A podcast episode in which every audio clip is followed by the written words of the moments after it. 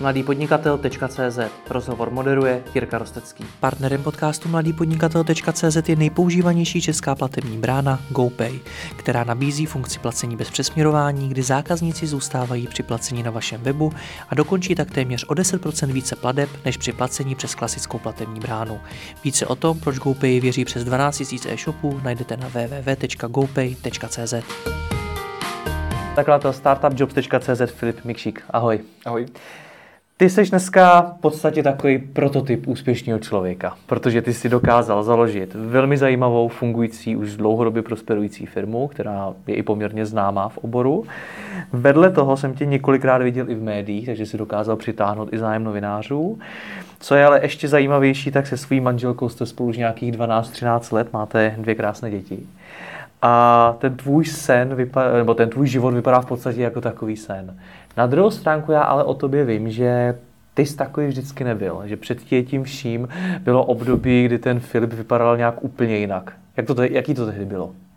No to byla ta základka střední, kde člověk si prošel nějakým obdobím. A já si pamatuju jako dny, kdy já jsem chodil, tehdy měl jsem černý tričko, černý džíny a byl jsem jako neviditelný v té škole, že jsem třeba jako za celý den s nikým nepromluvil. Aha.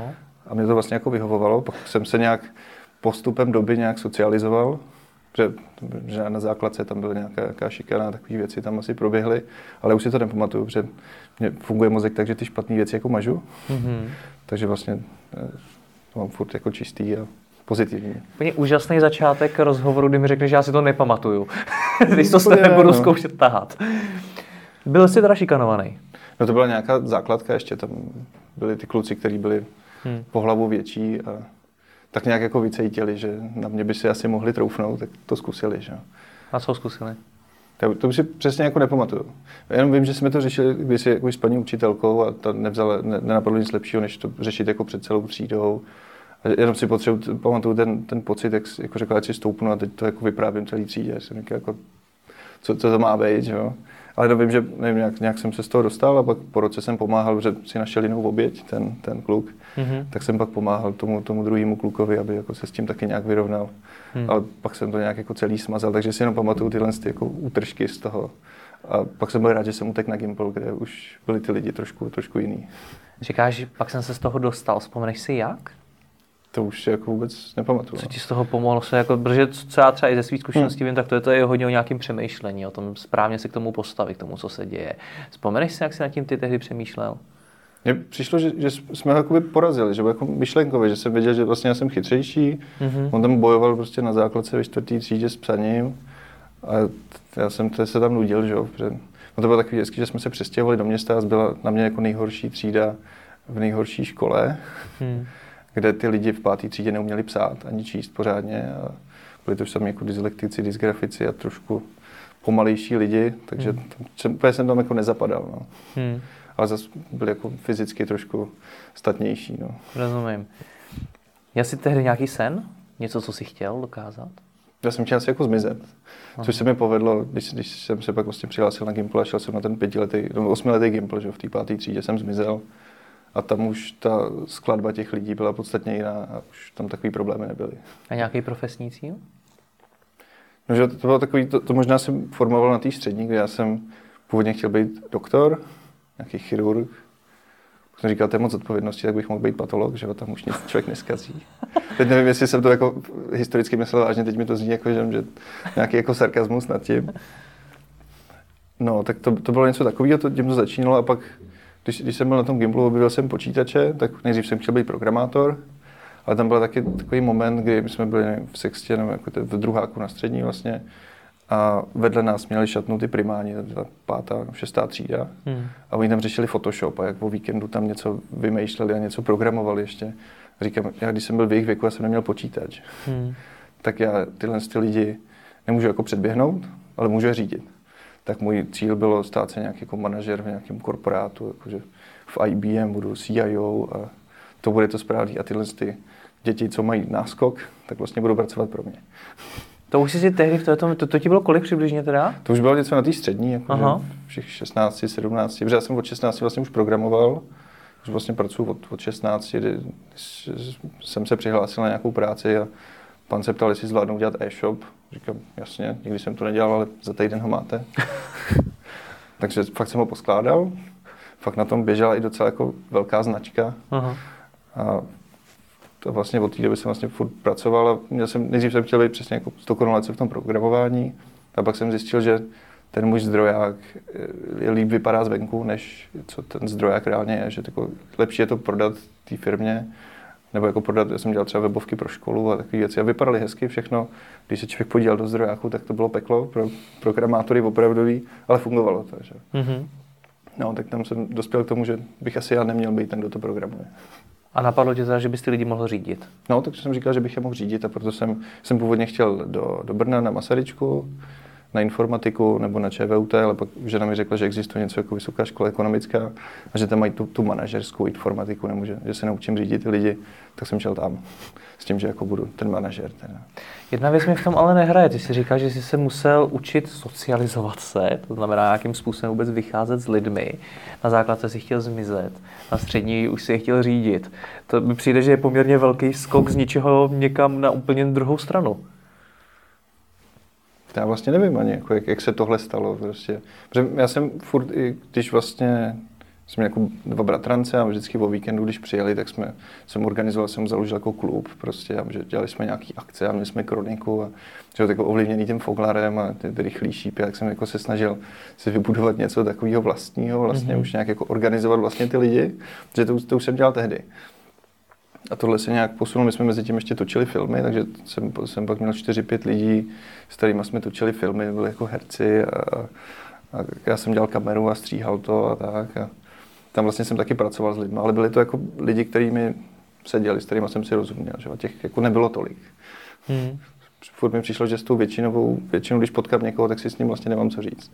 A občas mi to přijde ještě teďko, jako, že nějaký ten small talk, jak jsou lidi, co se zakecají s každým, tak to mě že pořád jako nejde. A furt nevím, jak se to naučit. Říkáš, že jsi chtěl být takový svoje rychlý šípy, tak jsi chtěl být jako Mirek Dušín? Nevím, jestli bych to takhle definoval. Spíš jenom jako, teď už vlastně jako nepamatuju žádný obsah těch knížek, ale pamatuju se ten pocit jako z toho, jak člověk má ty kamarády a jak nějak jako sounáležitost mezi sebou. Tak možná to jsem jako v tom hledal, než že bych potřeboval být nějaký etalon toho, jak se to dělá dobře, nebo tak. Rozumím. Jak jsi se ale posouval právě v těch sociálních dovednostech, v tom, jak s těmi lidmi mluvit, jak se mezi nimi prosadit a potom, jak je řídit? No to potom asi přišlo s tou vysokou školou, kde tam jsem přišel přesně jako ten introvert a jednou si Ondra Cajlík zapomněl vypnout mikrofon a šel respektive měli jsme přednášku, po přednášce profesor Voříšek, myslím to byl, z informatiky, tak si zapomněl vypnout mikrofon a přišel za něm ten Ondra a říkal, že by chtěl založit nějaký klub pro ajťáky. A teď mě naskočilo, že nějaká ta socializace a tak. A že jestli by to fakulta nějak podpořila nebo něco takového. A on jak neměl vyplý mikrofon, tak já jsem to slyšel z toho repráku. A jak jsem jako ten správně sociálně zdatný člověk, tak jsem mu poslal e-mail, našel jsem si ho podle fotky v informačním systému toho Ondru, když jako stál ode mě 3 metry, že? A poslal jsem mu e-mail, že to je super, že bych se chtěl zapojit. A tím jsem se jako vlastně dostal do skupiny, že nás bylo jako 5 kluků, co pak založil studentskou organizaci a už jsem se nějak jako socializoval tím, že jsem byl mezi nimi, že? Že jsem byl jeden z těch jako spoluzakladatelů té studentské organizace. Jak si to prolamoval? Já znám spoustu lidí, kteří přesně ten problém mají, že mají od sebe někoho 3 metry, ale raději mu pošlou e-mail. Jak jsi ty to dokázal sobě prolomit? No to bylo, že jsem poslal e-mail, on napsal první setkání lidí, co to zajímá, tak přijď, jo. Tak jsem přišel, teď už jsem tam s nima seděl, myslím, že jsem neřekl jako vůbec nic, ale pak se nějak rozdávali úkoly, jak jsem se myslím, k něčemu přihlásil, nebo už přesně nevím, jak to bylo, ale byl jsem schopný dodat ty věci, protože vám spousta lidí řekne, že něco udělají, ale pak už o nich nikdo nikdy neslyší. Jo. Takže z toho, já nevím, jestli tam bylo třeba 15 lidí a vykrystalizovalo z toho těch 5, kteří byli schopní a ochotní něco udělat reálně. Nejenom povídat, no. A to já jsem vždycky jako měl problém s tou exekutivou, jako ty věci dělat. A stejně máš nějakou radu ze svých zkušeností právě pro tyhle ty lidi, co se taky bojí za někým jít, nezvládnou to?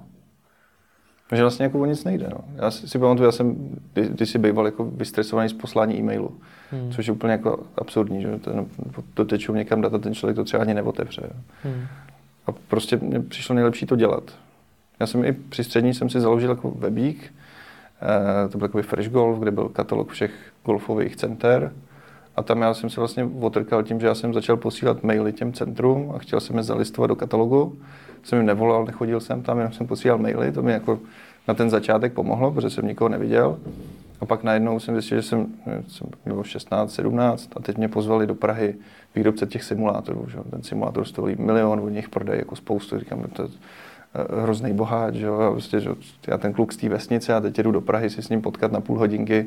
A přišel jsem si najednou, jako, že to je vlastně super, že i když mi 16 a vlastně jako nic neumím, tak mě berou jako takovýhle lidi a pozve mě prostě na kolu. A já jsem jezdil na ty schůzky, neměl jsem z toho nic vlastně, nechtěl jsem žádný peníze, jen jsem se s těma lidma bavil. Občas mi zaplatili ty kolu, ale bylo to zajímavé. No. Vzpomeneš si, čeho jsi se vlastně bál? Jsi se bál poslat e-mail, bál jsi se oslovit někoho, tak čeho jsi se bál? To jako vlastně nevím, že? Teď už zpětně nevím, čeho. Takže to byl prostě iracionální strach, byl nějaký blbej pocit. A to možná takový nějaký ten, že ten strach z odmítnutí a takový ty věci, nebo jako, že jak já, který vlastně nevím nic o tom světě, že v těch 15 prostě tak oslovu někoho podstatně zkušenějšího. Ale pak jsem se toho zbavil, tam pomohla ta studentská organizace, kde já jsem si pak vzal na starost program a teď jsem si řekl, vytáhneme prostě zakladatele Avastu. A teď jsem na něj jako scháněl nějaký kontakt a dostal jsem ho tam a pak jsme s ním šli na pivo a bylo to hrozně super. Jo? A pak člověk zjistil, že spoustu těch lidí, kteří vypadají nedostupný, což vlastně, že jo, to je moje případ, práce. Přesně, jako, no. Si řekne, že tenhle člověk, ten se mnou v životě nepotká, ty mu pošleš mail a on druhý den přijde prostě. A to bylo taky jako zajímavé si uvědomit, že to jsou normální lidi vlastně všichni a chtějí být normální lidi. Co ses od nich naučil? Od těch jako o těch, o kterých mluvíš, jako třeba zakladatel Avastu, což oba dva jsou jedni z nejúspěšnějších českých podnikatelů. Tak co jsi se ty od takových lidí naučil? Tam bylo možná nějaké to přemýšlení, jak jako se dívají na ty věci dlouhodobě. Jak jsme potkávali jako různý lidi v rámci té organizace, jsme tam zvali a některý bylo vidět, že dělali ten biznis pro peníze, některý to dělali pro nějakou jako větší hodnotu a tak. A s těma, co v tom viděli tu hodnotu a chtěli vytvářet nějakou hodnotu, s těma jsem si jako víc rozuměl, než s těma, co jenom jako uděláme rychleji obrat a prodáme. Takže, takže možná jako tohle z toho přemýšlení. A možná takový ten pocit, že jako nic není nemožný. Protože když pak člověk slyšel ty příběhy, že to všechno vypadalo, že to nedává smysl prostě, že to 4krát zavřou po cestě a přesto to dotáhli někam, jenom tím, že to nevzdali, tak to člověku říká, že by to asi taky neměl vzdávat a zkoušet to. Možná budu vedle, ale lidi, kteří třeba byli šikanovaní na škole, tak dost často můžou mít ten názor, že jako třeba introverti nebo lidi, co jsou právě v těch sociálních dovednostech slabší, tak toho v životě moc nedokážou, nebo asi nebudou jednoho dne patřit mezi ty nejúspěšnější. Ty jsi se s takovýma lidma setkal, já taky, a vím, že mnoho z nich je sociálně, nebo nejsou sociálně příliš zdatní, řada z nich jsou introverti. Bylo i tohleto to, co jsi se od nich naučil, že jako ten introvert, který s těma sociálníma dovednostma měl problém, tak můžeš dokázat velké věci, že ti to v tom úspěchu nemusí stát. Jo, že tam bylo vidět na těch lidech, že někteří jsou radši v kanceláři, pracují, někteří rádi povídají, ale ve finále co bylo nejzajímavější, vlastně, že ty přednášky, na které jsme pozvali nějaký hosta, který třeba nebyl tak mediálně známý, protože si nebuduje ten obraz, nechodí přednášet, nejsou s ním furt rozhovory, tak vlastně ty lidi byli nejzajímavější. A nebáli se jako víc otevřít a říct prostě věci, co by normálně neřekli. Takže asi jako každý dokáže vlastně, co bude chtít. No. To zase jako nezní nějak moc super optimisticky. Ne? Rozumím. Když jsme u té tvý trémy, tak jak s tím jde dohromady, s tou tvojí historií, to, jak jsi vlastně odstartoval Startup Jobs. My jsme spolu natáčeli rozhovor, už je to pár let zpátky, kde ty jsi mimo jiné mi vyprávěl, že to začalo nějak tak, že jsi vystoupil před celou Lucernou, kde jsi řekl, že vznikne Startup Jobs. Jo. To byl jako, vlastně jako hrozný zážitek. Jako, to, jako ne, pro tebe věřím. Ta představa byla hrozná, že odpilíš tam na to pódium. Si pamatuju, já jsem ten záznam ještě někde jako k dohledání. Jo. A já tam vypadám jako vrtulník, protože takhle točím rukou, protože jsem chtěl být jako hrozně rychle pryč.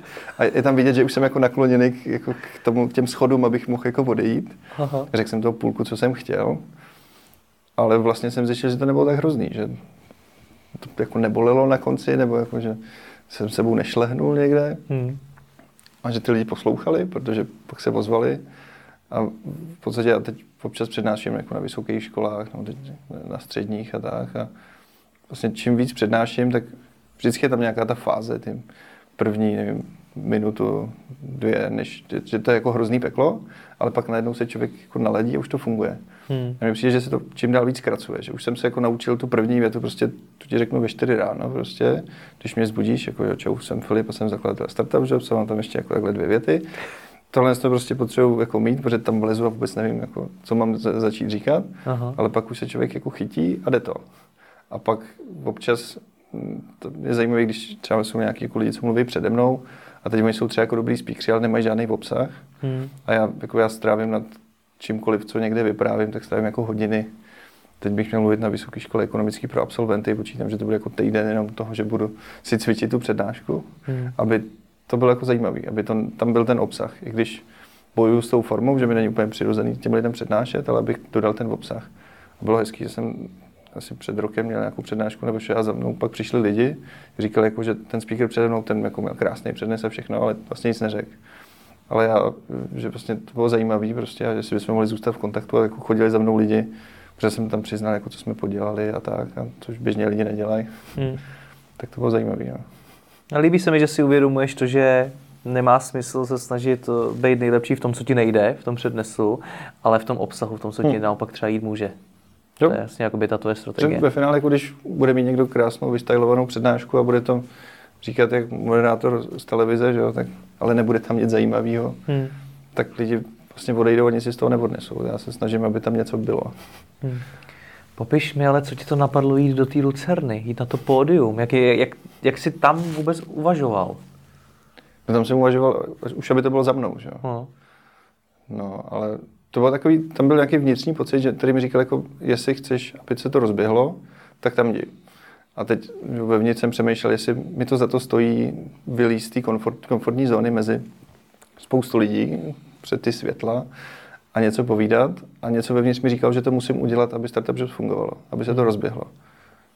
A tak jsem, já si pamatuju přesně, jak jsem sedím a chci poslat ten e-mail, který byl klukům z těch internetů, který to organizovali, že bych tam chtěl vystoupit. A pak prostě jsem zavřel oči a poslal jsem ho. Oni odpověděli jasně, tak jsem tam vylez, no, protože už jsem to slíbil. Že? Takže ti přemluvil tvůj vnitřní hlas. Něco takového, je to jako divný, ale přijde mi, že poslední dobou nějaká ta intuice nebo něco takového, že bych to měl poslouchat víc. Že vždycky, když jsem šel proti tomu vnitřnímu hlasu a dělal něco, protože to dává, nějak jsem si to jako logicky odůvodnil, tak z toho byl nějaký průšvih spíš. No ty za sebou jeden takovej průšvih, já si myslím, že to tak můžeme nazvat, máš. Ty jsi se pokusil v rámci Startup Jobsu rozjet nový projekt, hry, a ten nevyšel. To jste úplně zavřeli, nebo jak to dopadlo? No pak přišlo GDPR a už nedávalo smysl do toho šahat, takže jsme to pak ke dni GDPR zavřeli. Zkusme první, než půjdeme k těm příčinám toho, proč to nevyšlo, vysvětlit, o co vůbec šlo. Tam jsme vycházeli z konceptu, že máme nějaké psychometrické testy, můžeme si otestovat ty lidi, zjistit jejich osobnost, zjistit, v čem jsou dobrý. A pak máme pracovní nabídky, u kterých se tyhle věci dají docela snadno definovat, a chtěli jsme to propojit. Takže myšlenka byla, ty se přijdeš, otestuješ se nějakýma testama, my ti řekneme, to je super, dostaneš nějaký feedback a tady máme pozice, které jsou přesně pro tebe. Jo, a tohle byla vlastně ta základní myšlenka, aby se pracovalo s tou kvalitou a třeba i lidi, kteří se běžně hlásí na jiné pozice, objevili něco jiného.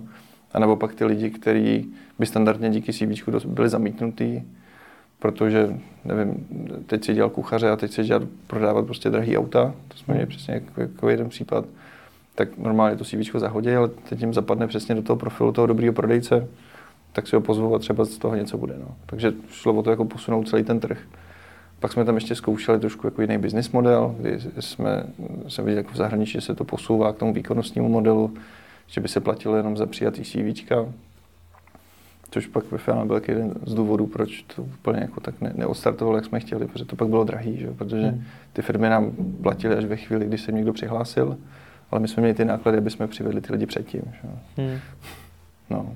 Takže ta myšlenka v podstatě byla udělat jako dobrý pracovní portál pro všechny a poslat ty lidi tam, kde mají ten nejlepší potenciál uspět, protože podle nějakých studií, že jestli 8% lidí je spokojených v práci, jakože úplně, a ten zbytek tam chodí jenom pro peníze, nebo jako tam trpí vlastně tím, že chodí pracovat. A ta myšlenka zatím byla tohle změnit.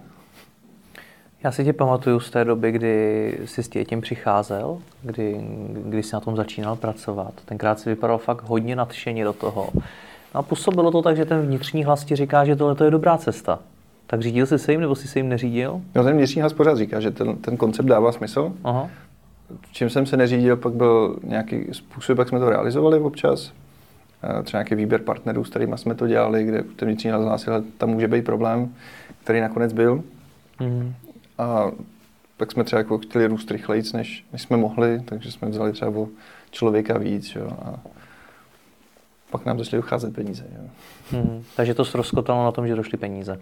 No, tam bylo jako víc faktorů, protože jednak jsme to začali stavět na úplně nových technologiích, tehdy jsme byli asi největší aplikace v Reactu v Čechách, myslím, protože to mělo spousta věcí od nějaký administrace, pod ten samotný portál. A jak jsme začali brzo, tak k tomu nebyly žádný návody, nebyl žádný manuál, nikdo vlastně s tím neuměl pracovat, takže to nás stálo to, že to nevstál, ten vývoj netrval půl roku, ale trval asi rok a půl nebo dva. Takže zajímavá technologie, ale příliš brzo zvolená? Příliš brzo, no, protože tam třeba v té době ještě nebylo vyřešený, my jsme to potřebovali v češtině, v angličtině, že? Protože když půjdeme do nějaké velké firmy, tak tam jsou nějaký manažeři, co česky neumějí. A tohle si museli kluci jako vymyslet úplně sami, protože ten framework to v té době neuměl prostě. Mm-hmm. Teď už je to jako standard a stačí ti na to 2 řádky kódu, ale v té době jsme to museli hackovat a jenom na tomhle jsme strávili prostě měsíce. A proč jste teda ten React zvolili? To já už vlastně zpětně nevím. Jako, že všichni říkali, že to bude super, jak pak budeme rychle vyvíjet a všichni jsme byli jako do toho nadšený. Pak po roce jsme zjistili, že to ještě trvá, to bylo jako, že příští měsíc to bude hotový a pak to byl další měsíc a pak se furt objevil nějaký jako průšvih, takže jako ten vývoj byl určitě špatně řízený. Jakože, takže si myslíš, že jste naskočili na nějaký jakoby trend? No, ale ještě jako moc brzo. No. Mm-hmm. No, že jako teďko to postavit v té technologii, tak by to bylo prostě za půl roku hotový všechno. Mm. V té době to bylo moc brzo. No. Rozumím. Takže když volím technologii pro svůj projekt, tak bys mi doporučil co? Abych nezopakoval tu chybu. Takže je docela těžký podle mě přesně identifikovat, jestli už je brzy nebo pozdě, nebo jestli je ta správná chvíle. No, jako mrknout se, jakou to má, kolik lidí už to vlastně umí, kolik projektů na tom běží, protože v tu chvíli na tom běželo pár experimentálních projektů. Hmm. Nic vlastně většího. Programátoři to ještě neuměli, se s tím začínali učit. Což je taky důležitá věc, jako udělat něco v technologii, v které nikdo neumí, tak se musí přeučovat. A to pak stojí jako spoustu času, že? Než se s tím vůbec naučí. A tak. Rozumím.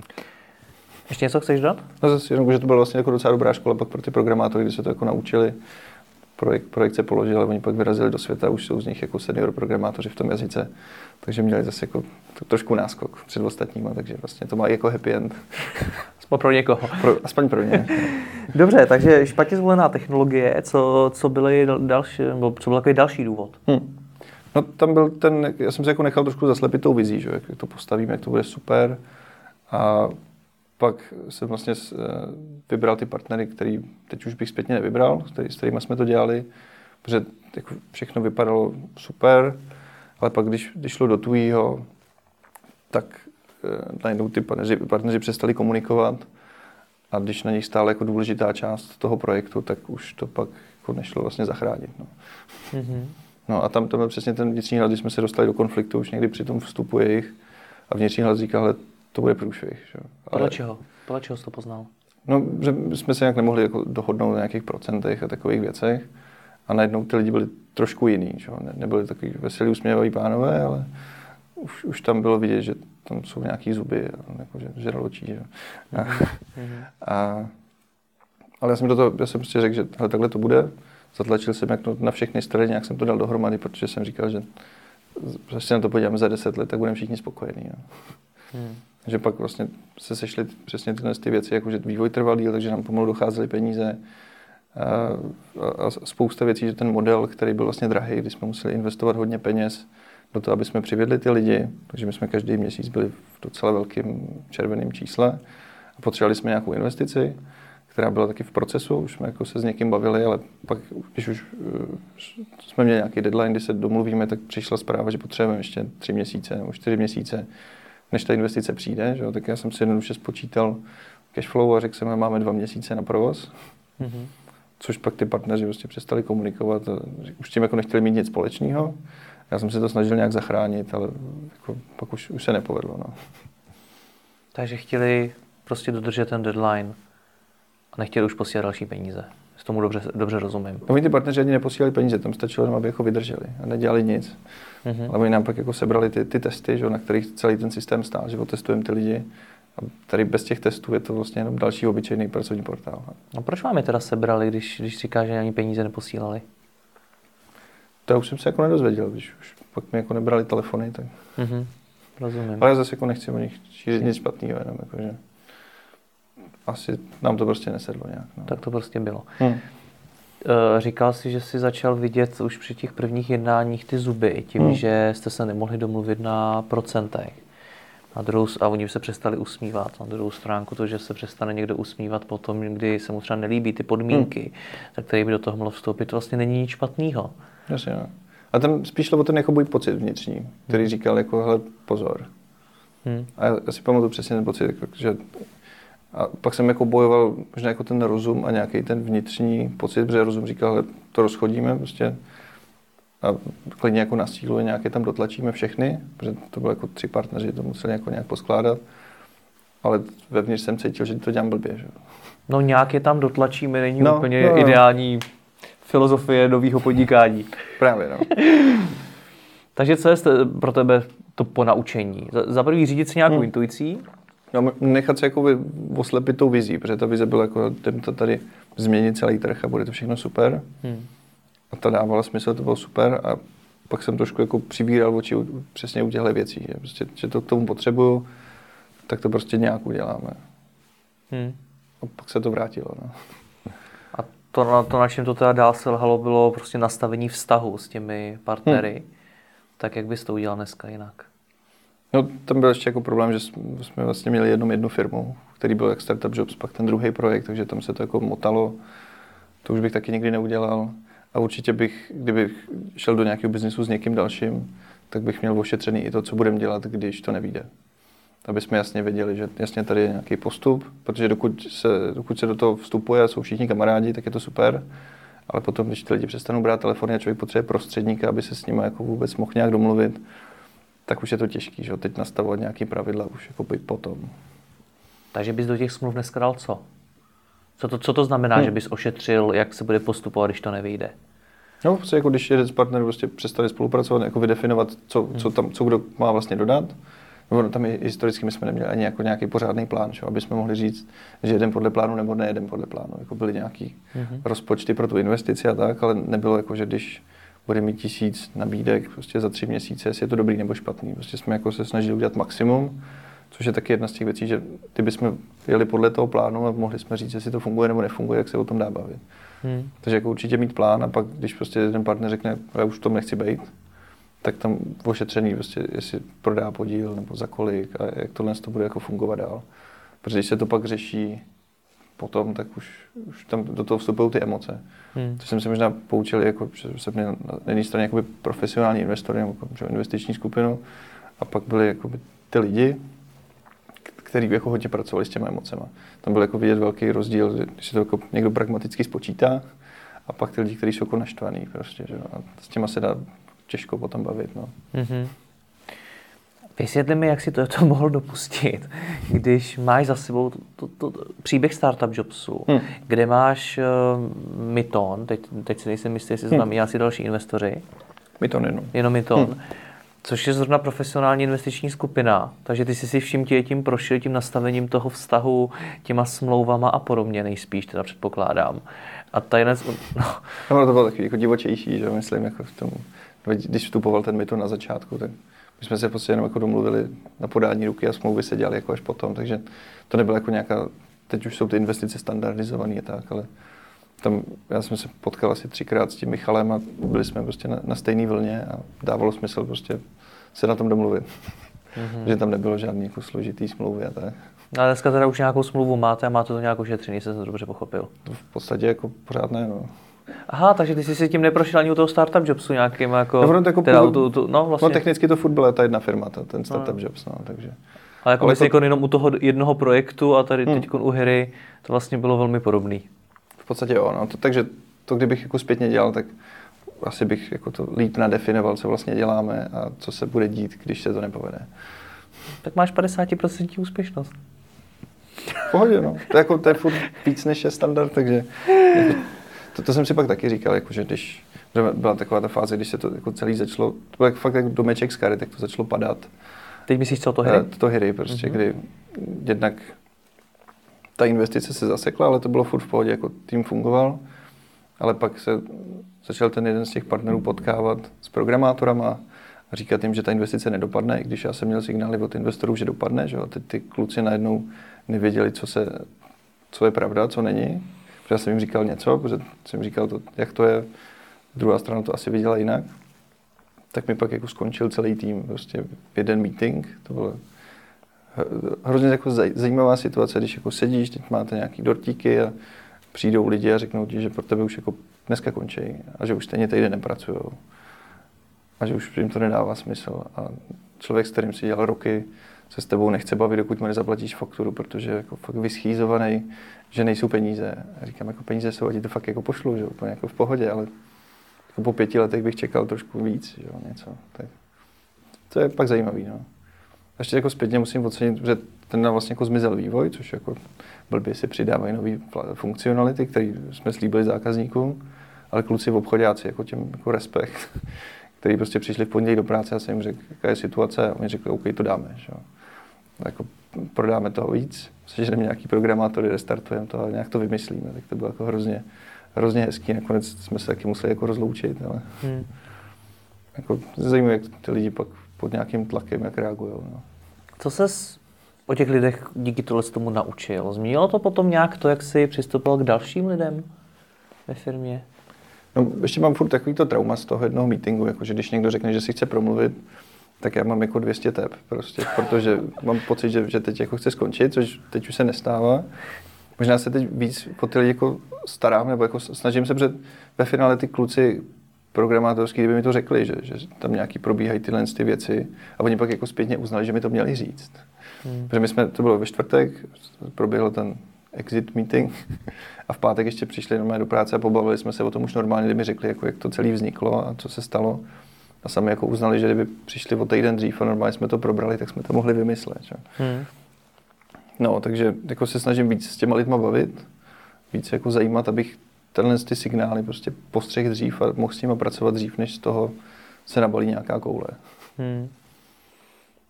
Já o tobě vím, že ty se zajímáš nejenom z toho důvodu, aby někdo neskončil, ale že ti jde i o to, co ty lidi vůbec prožívají. Proč? No, jestli to můžeš nějakým způsobem rozvést. No, já se jako snažím se, aby byli lidi spokojení, že? Ale myslím si, že to není o tom, že máme jako sušenky a kávovar, a což jako spousta firm je pro ně vrchol té spokojenosti, že mají dobrý kafe, ale spíš jako máme systém, že se snažím každý pondělí potkat s každým na one to one. Na gaučích máme takový gauče terapeutický, tam jako ze srandy říkáme, a pokecat si s každým, co řeší. Abych se dozvěděl, prostě někdo má nějaký trápení doma, někdo prostě teď se stěhuje nebo něco, že? Tak třeba nepodává takový výkon, jak by mohl, ale člověk má ten kontext, spousta lidí mi řekne spoustu jako věcí osobních a zase to nějak prohlubuje ten vztah s těma lidma, protože já ty lidi jako mám rád všechny a chci s nimi mít jako přátelský vztah. A zároveň jsme zavedli zavedli jsme terapeuta, kouče, člověka prostě, který jednou za měsíc, Tomáš Zetek vlastně tady taky měl super rozhovor, který jednou za měsíc přijede k nám do kanceláře, každý, kdo má zájem, není to jako povinný, tak si může prostě pokecat s tím koučem. A nevím, co řeší, kouč mi to jako nereportuje, co s kým řeší, takže to je ta práce toho kouče. A takže můžou s ním řešit jak pracovní věci, tak osobní věci a ve finále, aby ty lidi byli spokojení, že? Proč ti o tohle to jde? Já se jako tam až takhle natvrdo, protože já znám řadu šéfů, kteří by terapeutický křeslo nikdy ve firmě neměli. Drtivá většina firem dneska nemá svýho kouče. A co se teda musím přiznat, tak co takhle sleduju šéfy ve firmách, tak zdaleka nemají takhle velký zájem velmi často o svoje zaměstnance, jako máš ty. Tak proč to děláš? Mně to dává smysl, aby ty lidi byli spokojení a chci, aby tam pracovali rádi, protože zatím je nějaká myšlenka, že vlastně jako se snažím stavit firmu, ve které bych chtěl sám pracovat. A já bych chtěl, aby o mě jako ten šéf prostě nebyl jenom člověk, co tam jako někde chodí a dává rozkazy, ale aby aby tam byl nějaký vztah, abych se s ním mohl bavit, abych mu mohl dát jako kdykoliv feedback a společně jsme to zlepšovali. Což věřím, jako, že funguje i na tu druhou stranu. A pak jako vlastně z toho mýho pohledu vlastně ty lidi, když budou spokojenější, tak vlastně budou líp pracovat. Jo, když teď tě trápí, že nevím, nějaký jako rozchod s přítelkyní, že jo. A můžeš si to s někým probrat, protože většina lidí prostě si nepůjde vzít nějakého terapeuta, aby to s ním probrali. Prostě budou jako doma brečet a nikomu to neřeknou a budou jako na sebe naštvaný. Ale teď tam prostě jednou za měsíc přijde někdo, komu to můžou říct a můžou se s ním jako pobavit o tom. A bude jim líp, že budou zase líp pracovat, budou spokojenější, nebudou odcházet ty lidi. Jako, mám jako dva typy lidí ve firmě, se snažím mít, respektive jeden, jsou lidi, co tam vydrží týden, protože si to nějak nesedne, jako buď pracovně, nebo jako mezilidsky, anebo jsou lidi, co tam chci mít jako roky v té firmě, že to není nějaký, spousta firm je takový jako průtokový ohřívat, že tam každý vydrží zkušebku, dají mu málo peněz, slíbí mu to po zkušebce, pak ho vyhoděj a točej ty lidi, což jako může asi někomu fungovat, ale já radši budu mít méně lidí dobrých a budu vlastně za nima chodit rád, protože já chci, vlastně, když jdu ráno do práce, tak já se těším na ty lidi, jo, že to jsou fajn lidi a vybral jsem si je. Že to není, že tam mám jako spousta lidí, ale vlastně se s nima nechci vidět.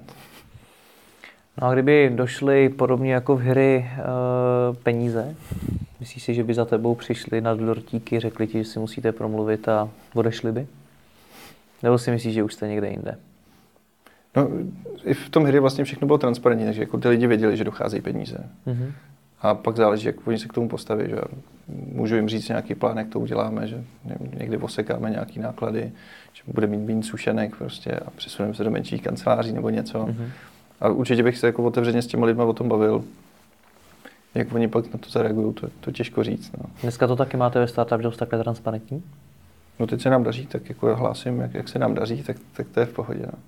Takže já jsem teď jsme měli konec roku 2019, tak jsem jako říkal, kolik jsme udělali obrat, kolik jsme udělali zisk, proč byl ten zisk takovej, jako že prostě děláme nějaký zásoby na horší časy, aby jsme přesně měli jako tu runway delší, kdyby přišla nějaká krize a tyhle věci.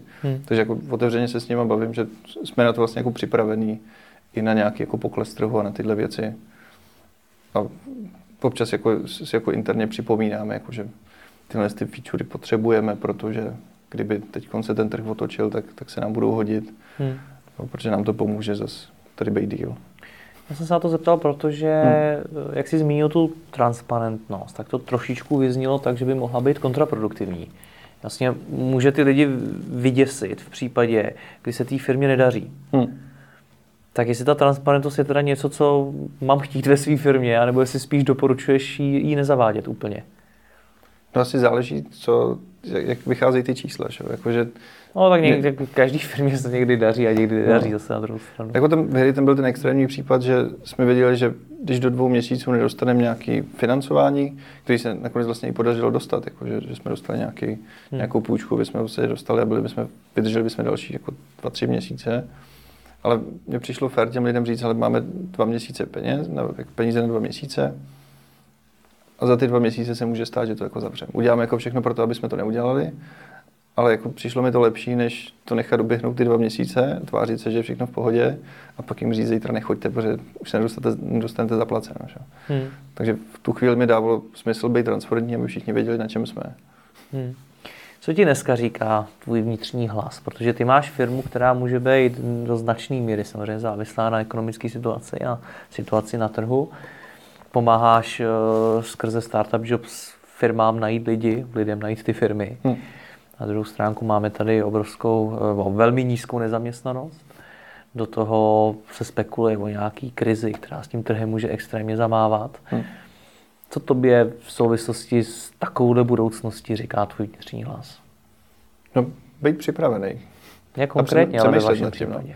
Jako jednak mít nějaký jako cash v podstatě, že, který nám dovolí přežít díl, kdyby fakt z ničeho nic se něco stalo, tak my jsme v pohodě pár měsíců. Pozradíš, jak dlouho?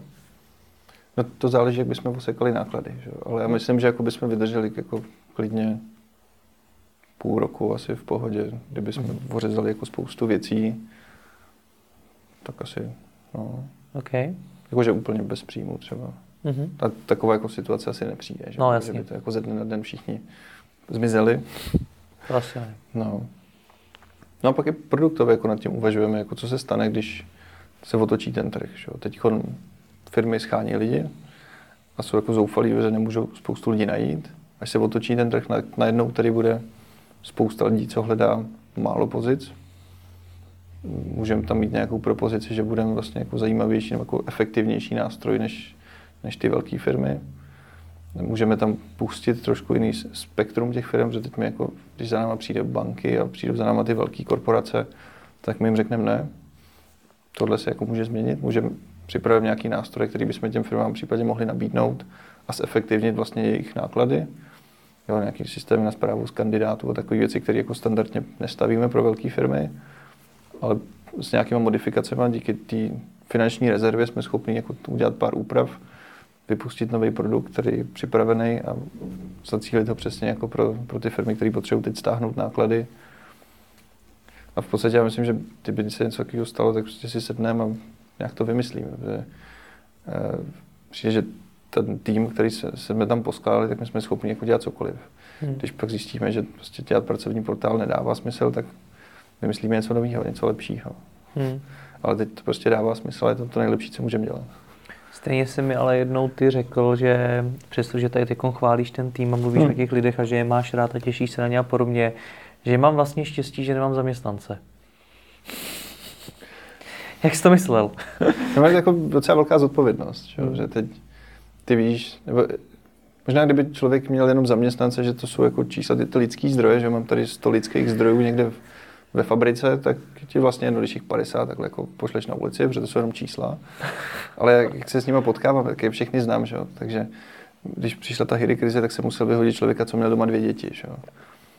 A to není jako něco, co chceš dělat, jasně, dali jsme mu podstupný, dostali jako všechno, co jsme mohli, ale stejně prostě nechceš nikoho vyhazovat a posílat ho, jako furt ten trh je práce teď v pohodě, takže jako si našel práci rychle, ale stejně prostě to nechci dělat, nechci, aby se tyhle věci děly vlastně, no. Což vlastně, když nikoho nemáš, tak nemáš koho vyhodit, že jo, kromě sebe. Ale zase to má spoustu jiných. Má to jako, spoustu jiných nevýhod. Ne. Co tobě pomáhá se z toho všeho dostat? Protože věřím, že na tebe taky musí být poměrně velký tlak vyvíjený.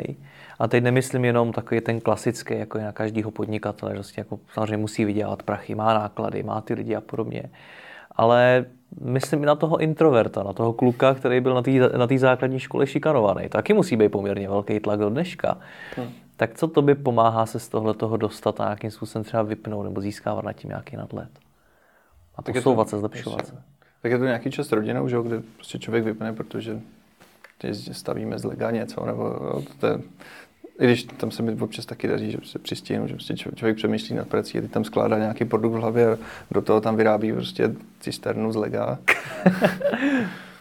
Pak že občas večer si prostě pustím Netflix a koukám na seriály, protože historicky, jak jsme točili filmy, tak já mám filmy rád a baví mě to většinou nějaké ty šílenější věci, že jo. Ještě člověk trénuje jazyk, vlastně tam se taky posouvá, protože to, co jsem třeba měl handicap, jako co vidím za sebe, tak bylo, že já jsem maturoval z němčiny a celou dobu jsem dělal němčinu vlastně na střední škole, což je super, když je člověk do Rakouska lyžovat, ale když chce dělat jako biznis, tak to není moc úplně užitečný jazyk. A tu angličtinu jsme tam měli jako ve firmě, že jsme skončili jako, myslím, jako u počítání a tak. Pak bylo trošku peklo, když jsem přišel na vysokou školu, tam jsem jakoby automaticky musel jít pokročilou angličtinu. A já jsem neuměl vůbec gramatiku, že tak tam si pamatuju, jak mě ze zkoušky vyhodila ta paní docentka, prostě, že už vás nechci nikdy slyšet, mluvíte fakt jako hrozně anglicky, už hlavně nemluvte, tady máte za 3, až už vás nevidím. Což ti jako dodá spoustu sebedůvěry, jako, že mluvit tím jazykem. Ale díky těm počítačům a díky filmu, na který jako koukám v té angličtině, tak zase člověk zlepšuje a teď už jsem v pohodě s tím, že prostě teď jsem pozvaný někam do Londýna prostě mluvit na konferenci, můžu tam jet a bavit se s lidma a už se do toho člověk dostal.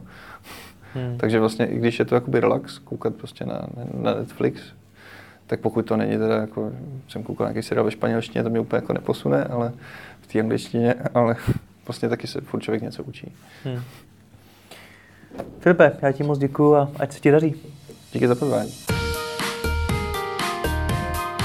Přemýšlíte, kde pořídit regály nejen do e-shopového skladu od 399 korun? Bazarovéregály.cz. Nové regály za bazarové ceny, 1000 regálů skladem, expedovaných ihned. Bazarovéregály.cz.